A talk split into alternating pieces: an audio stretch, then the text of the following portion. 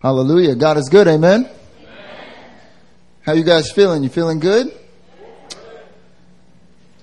Man, God is, whew, God is something else. Wow, just I came in during the worship and I saw the sanctuary and I was like, what, what what's happened? like all the hearts and everything. Uh, let's give it up for the sisters who put put that time in there. Let's uh, let's all just give them a round of applause. It looks beautiful.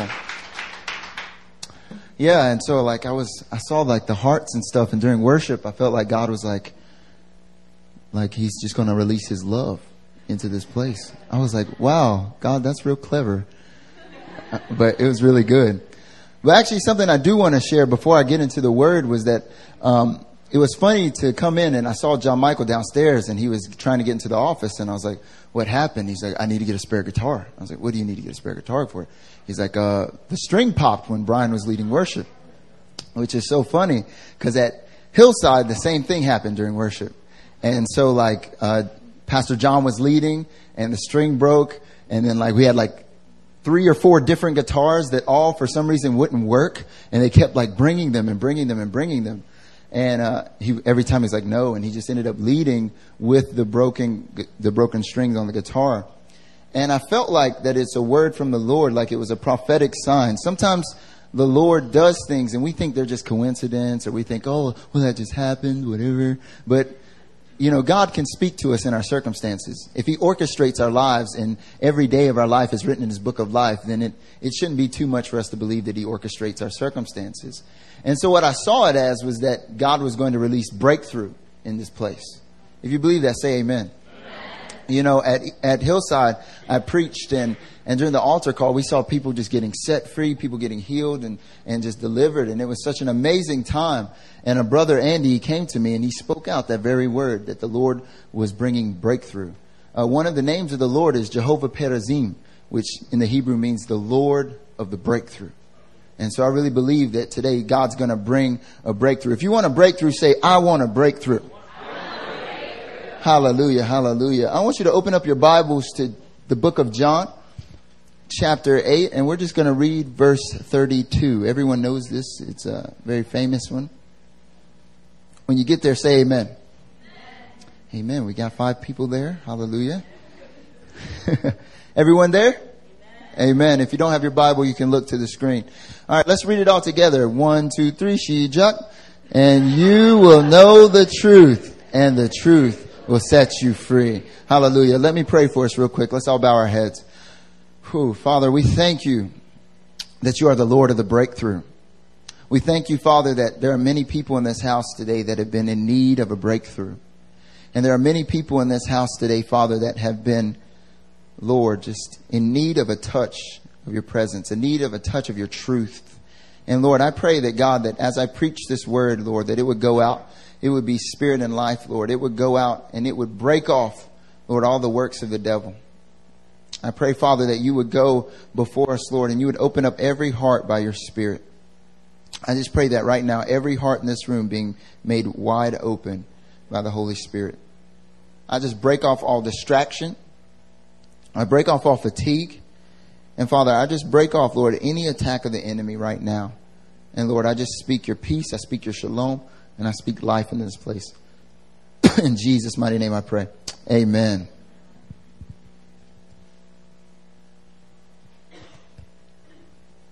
So today, church, I want to talk to you about truth and lies. That's the title of the message, Truth and Lies. Everyone say truth and lies.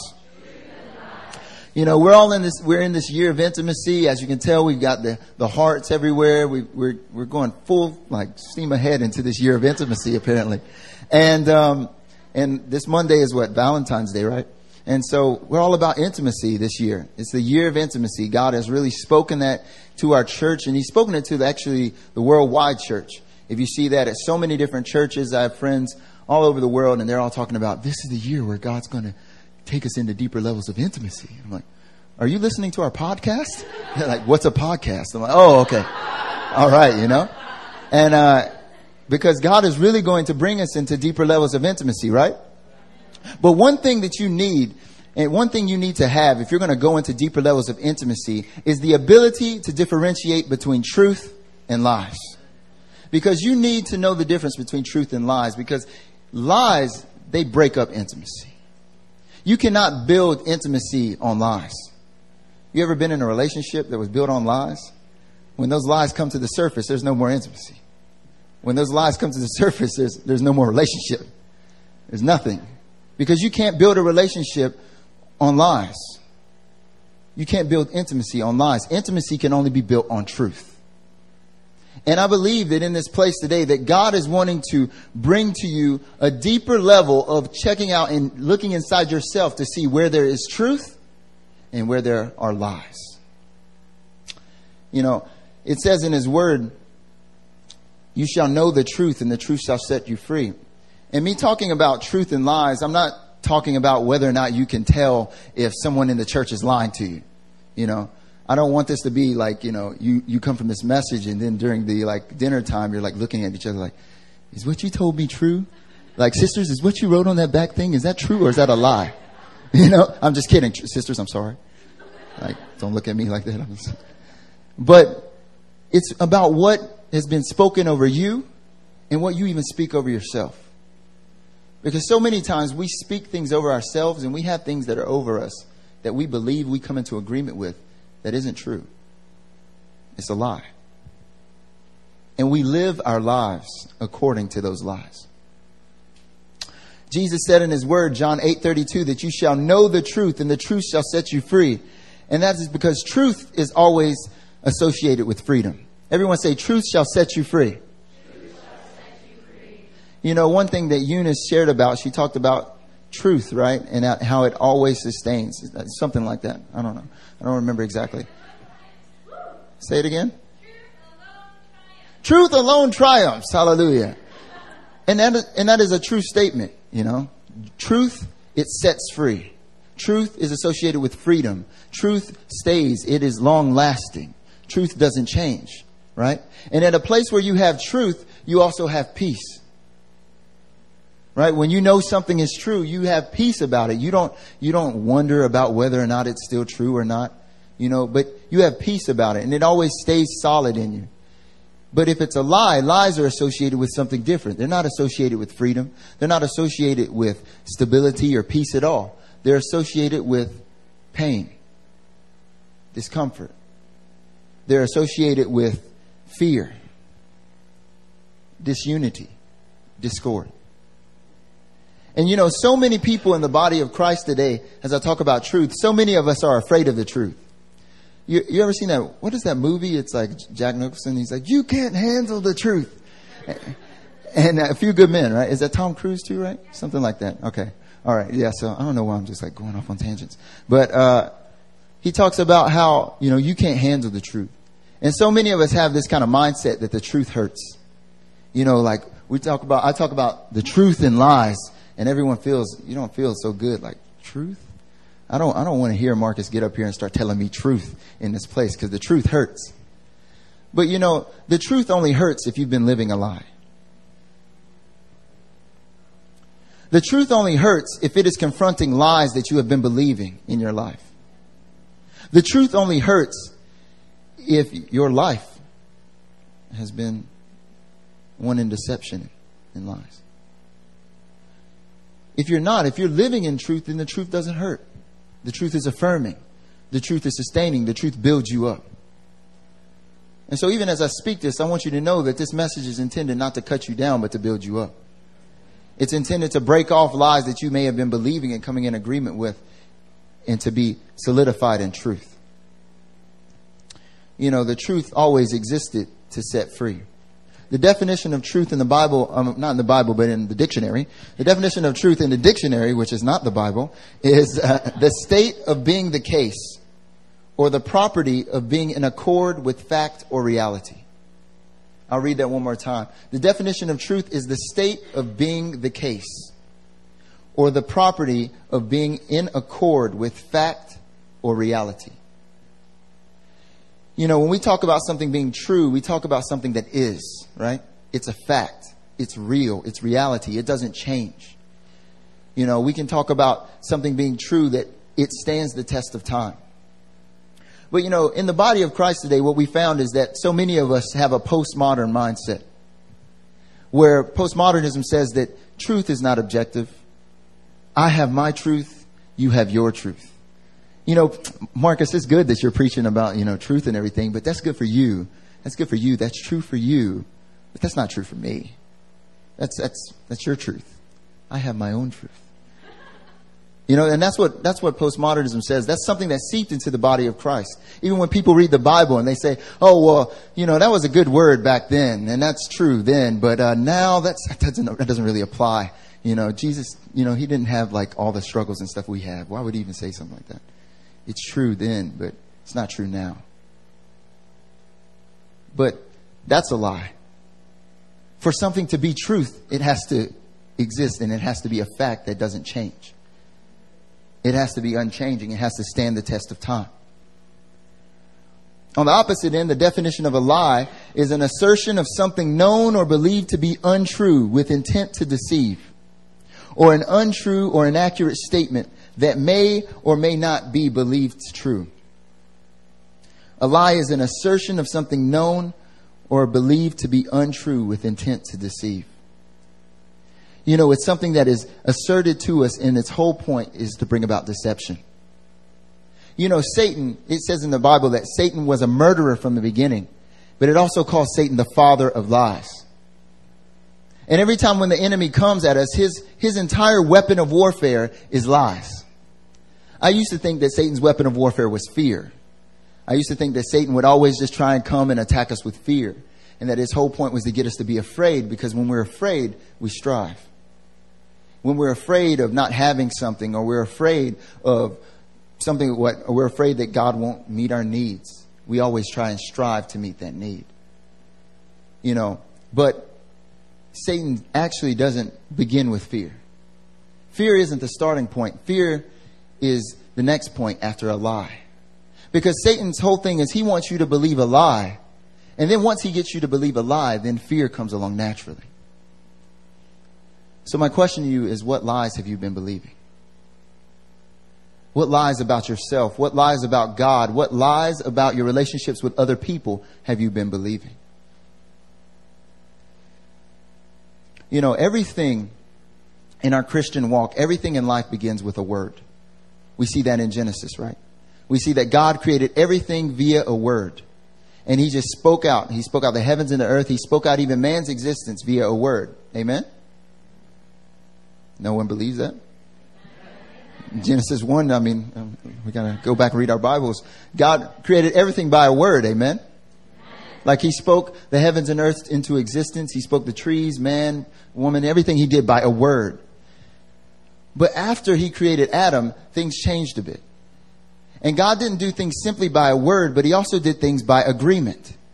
So when a word would go out, there had to be agreement for it to come into place you know, some of, some of us in the body of Christ, we think that God just does things just sovereignly. Like he'll just sovereignly do something or he'll just sovereignly allow something to happen.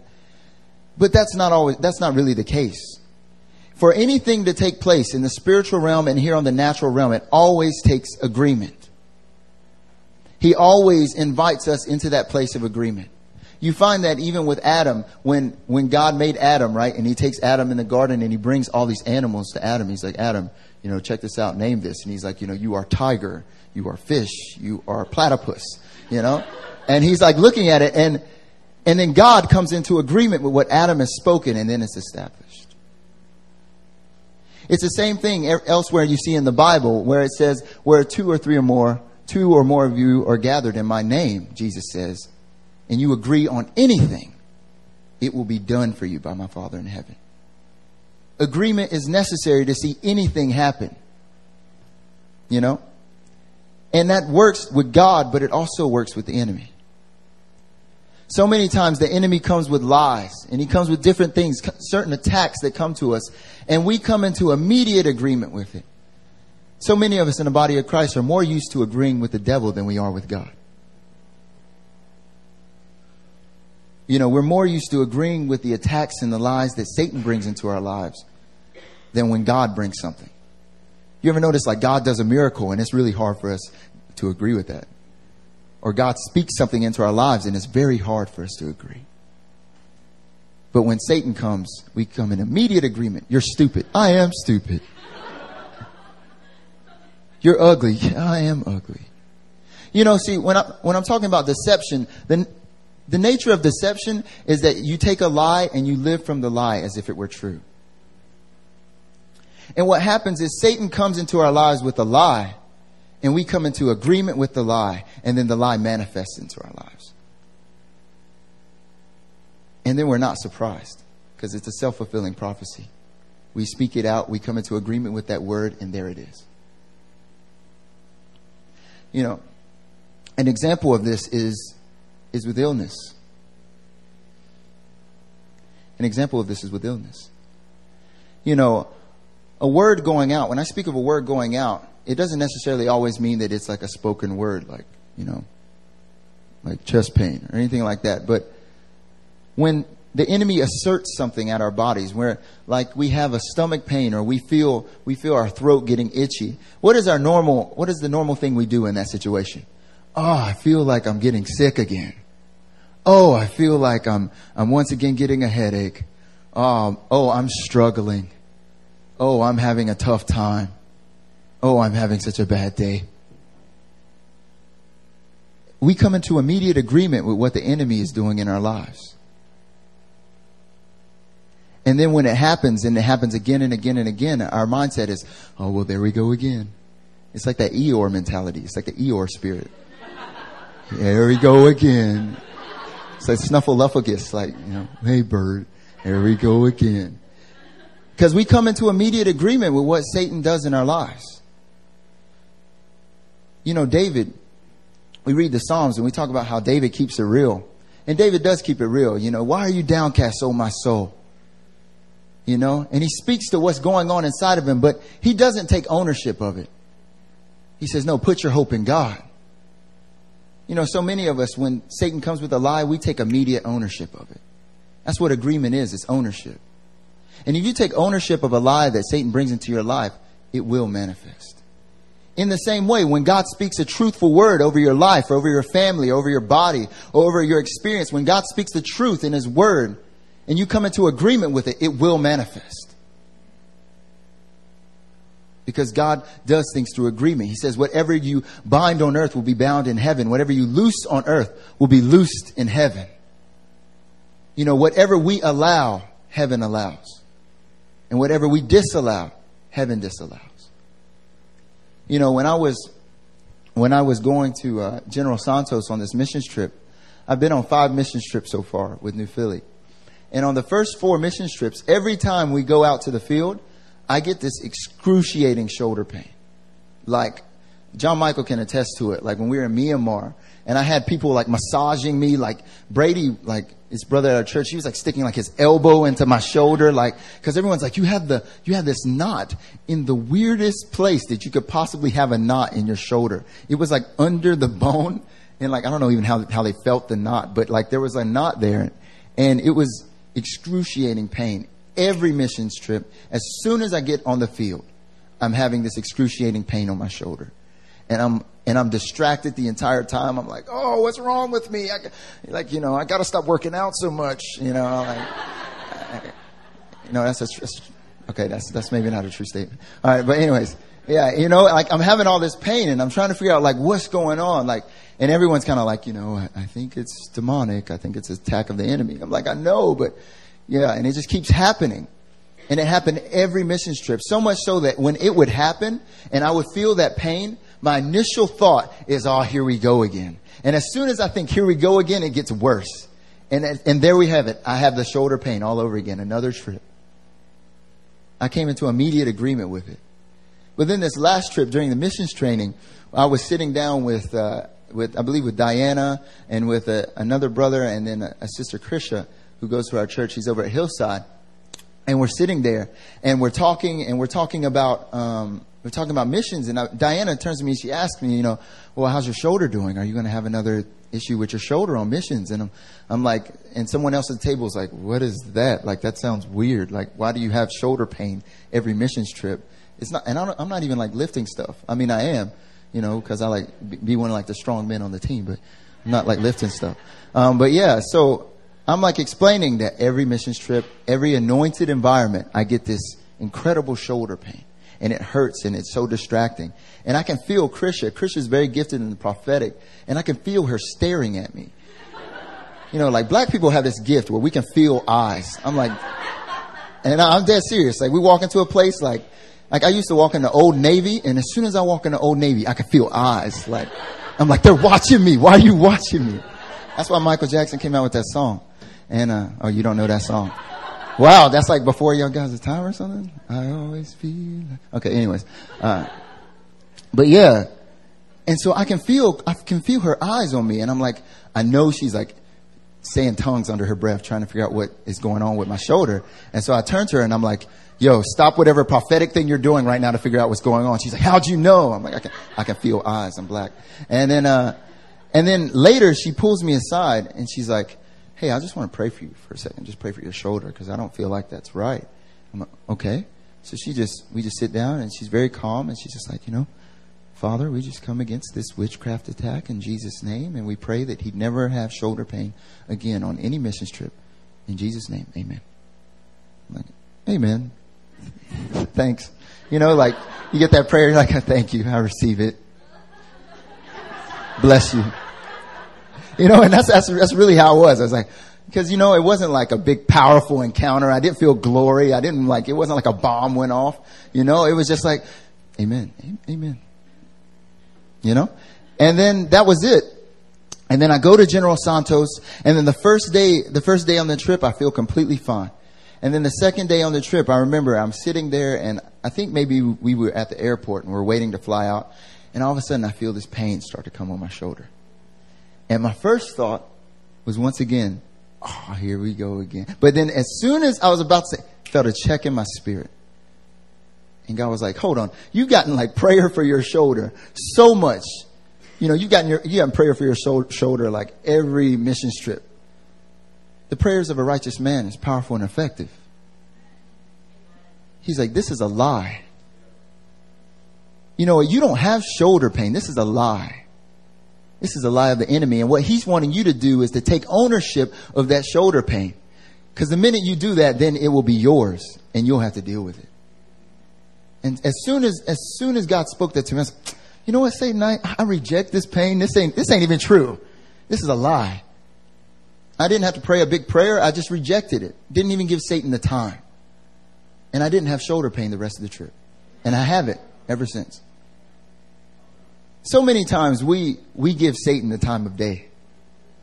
I was praying for a brother over at, over at Hillside, and the prophetic word I got for him was that he's been giving Satan too much time. And there's many of us in the body, we've been, some, some of you have been giving Satan a lot of time. You just sit down and Satan speaks a lie and you're like, you know what, Satan, that's right. Yeah, mm, yeah, I really, I really, yeah. My family, yeah, I am poor. Oh, no one does like me. God hates me. And you just let those lies just continue, continue, continue. And you take so much ownership over what Satan is speaking into your life. But Jesus said, You are know the truth, and the truth will set you free. Because the truth is associated with freedom.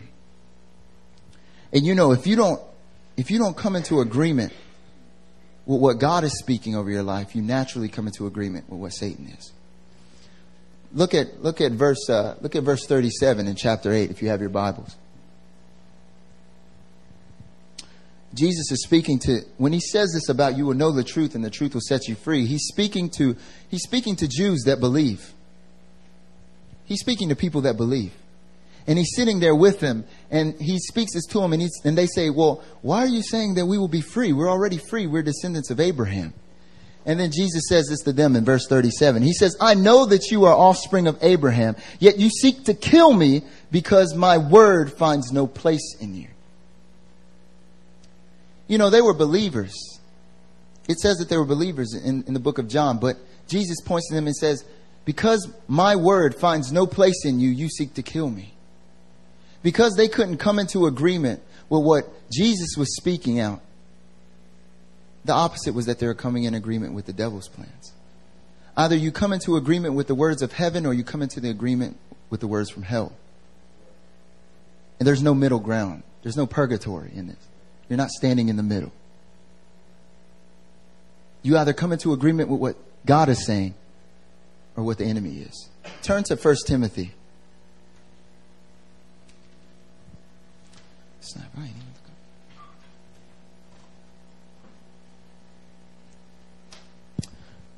From 1 Timothy chapter 1 verses 18 to 19. This charge I entrust to you, Timothy, my child, in accordance with the prophecies previously made about you, that by them you may wage the good warfare, holding faith and a good conscience. Stop right there. Paul speaks to Timothy and he charges Timothy that by the prophecies that have been entrusted, that have been spoken over Timothy's life, you know, the word of God that has been spoken over his life, that is applicable to who he is, that by those words, by that truth, he is to wage warfare. By that truth, he is to come against every lie, every word that is spoken out against him. That's why he says to hold faith and a good conscience. Some translations say a sincere faith and a good conscience. Sincere means to be integrous, to have integrity, meaning that it is in line with the truth. Same with a good conscience, right? When something in your life is, is out of order or not in line with reality and with the truth of how you should be living, it's hard to have a good conscience. But he says, by the word that has been spoken out over you, you wage the good warfare. The truth that you find in the word of God, you wage the good warfare. When, when your bank account looks like there's not, like there's nothing in it and you're like, oh man, I'm broke. You don't come into agreement with that, but you speak out that God will meet all my needs according to his riches and glory in Christ Jesus. That David even said, I am young and now I am old, but never have I seen the righteous forsaken or his children begging for bread. When you feel like that you, your body's sick and that you, you don't feel like that you're going to, you know, you feel like you're going to get this illness. Like so many people speak out illness over their lives. But the word of God says that by his stripes we are healed. That are is the plural of is. Is meaning to be, meaning it exists now in the present. We are healed. That's something that never changes. It's a fact. And you are to wage the good warfare with that. Psalm 41, it talks about how God, He sustains us on our sick bed, and in our illness, He restores us to full health. You know, full health is a promise. Full health is something that God has for us. It's in His Word, and it's true. But when we don't do that, keep reading to verse, verse 19. Holding faith in a good conscience. When we don't do that, what happens? By rejecting this, some have made shipwreck of their faith. When we come into agreement, not with the Word of God, but with the words that the enemy is speaking over our lives, we make shipwreck of our faith. Before we know it, we find ourselves in confusion. We find ourselves in disarray. We find ourselves without no direction. We feel like we are not free. We feel like we are tied down. And it's because we're coming into agreement not with the Word of God, but with another word, with a lie. But God wants you today to come into agreement with the truth.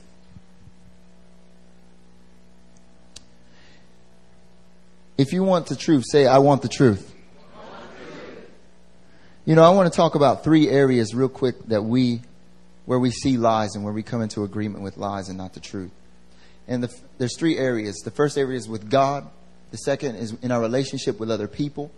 And the last is in ourselves, with ourselves. I mean, the first area is with God. Like I said, one thing that builds intimacy is trust, but trust is built through truth and not lies. But so many of us have this idea of God that God is always mad, God is always bad, and He's never glad. You know, God is always angry. Every time I mess up, God is right there to tell me, dude, you messed up. Dude, you're such a sinner. And we spend most of our Christian walk just trying to get back in the good graces of God. Oh, Lord, you know I, I, I really messed up last weekend. Lord, you know I really shouldn't have thought that. I really shouldn't have done that. And we walk into this place with God where we feel like that God wants us to be beat down. God wants us to be impoverished. God wants us to suffer. God wants us to experience lack. God wants disorder in our families. And we and people act like, oh, well, that's a ridiculous thing to say about God, but in our heart, that's what we believe. You know, we see this in the parable of the talents with the servant who who gets the one talent and he buries it. And then the and the master asks him, Why did you bury that talent?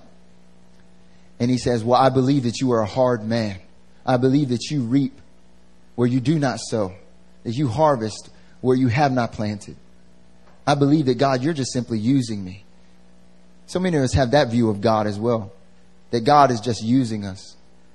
You know, God has His will, His perfect will, and His will be done. And, you know, me, forget me. But that's a lie. You know, so many of us, we believe more. It's a, this revelation that God gave me one night. I was walking home and, uh, and so I used to grow up, I grew up in the projects back home. And when I would walk down streets, when I walked down dark streets, I would always be kind of like, you know, checking, checking, like, you know. And I don't ever feel that in Korea because, like, Korea is like mad safe. The only person I have to look out for is like an Ajuma. And like, and like, you know, I'm like, but I'm walking down the street one night and it's like dark. It's like dark alleyway. And all of a sudden I'm like, and I just feel this presence. I feel this presence on me. And immediately I'm like, And then God speaks to me so clear, and He's like, You believe more in the devil's ability to pursue you than you believe in mine. You believe that the devil's pursuing you more than I am. That hurts. And so many of us in the body of Christ, we think that. We're constantly looking over our shoulder because we believe that God is allowing it. God will allow for the enemy to just pursue us and overtake us. And that's God's will. But does that line up with the word of God? You know, God's word doesn't say that the devil will pursue and overtake you. It says that his blessing will pursue and overtake you. It doesn't say that when you look behind your back, you're going to find Satan running after you. It says that when you look behind yourself, you'll see goodness and mercy following you all the days of your life. It doesn't say that, that when you, when your body starts feeling weak, that you, that you have, are going to always have sickness and disease. No, it says sickness and disease are far from me. That God's will for your life is for sickness and disease to be far. You know, when you look in the Bible and the, the mighty men and women of God, even sometimes we look at Job and we, we love to point out Job, like, see, see what God does? See how God is? He just, he's just to allow all your stuff to be taken. But what we don't realize is that at the end of the story, God restores to Job double what he had before that God's will for your life is not for you to even have a single portion, but to have a double portion. You know, I think a lie that many of us believe about God is that God won't use me to do signs and wonders. That God won't use me in a powerful way. That God doesn't have a will for my life to be someone who steps out and steps out on the streets and sees healing breakthrough. To sees breakthrough in my family. That sees the power of God manifest. But the word says that they, not me and John Michael, it says that they shall be called priests and ministers of our God. And it's not talking about just me, it's talking about all of us. It talks about the fivefold ministers that God has put in the church to equip all of us for the work of the ministry. That God wants to use you to be a miracle worker. That's the greatest revelation that people get on missions is they're like, wow, God uses me to do signs and wonders wow, I have the Holy Spirit in me to break in, to break down and destroy the works of the devil.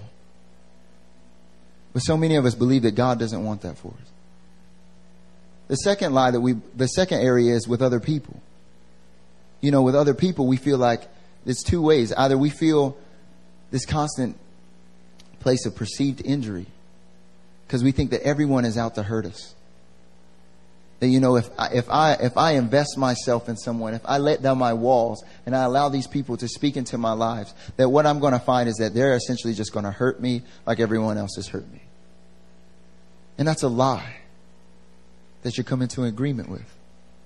And then usually what happens is you put up these huge walls because you come into agreement with a lie that everyone around you will hurt you. And because no one can penetrate those walls, you have this perceived in- injury whenever, you know, someone is unable to penetrate your wall. We relate with people out of lies and not out of truth. Not out of the truth that says that we are knitted together in love.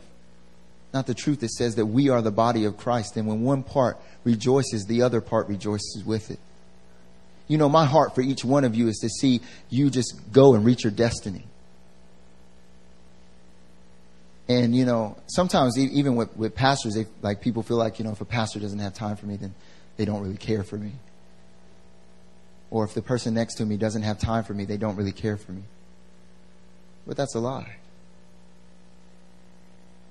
You know, what lies are you believing? And the biggest one, the most important one, is about ourselves. Who are you, really? Who are you? When you look in the mirror, you wake up and you look at yourself in the mirror. Do you believe the truth of what God speaks over you, or do you believe the lies?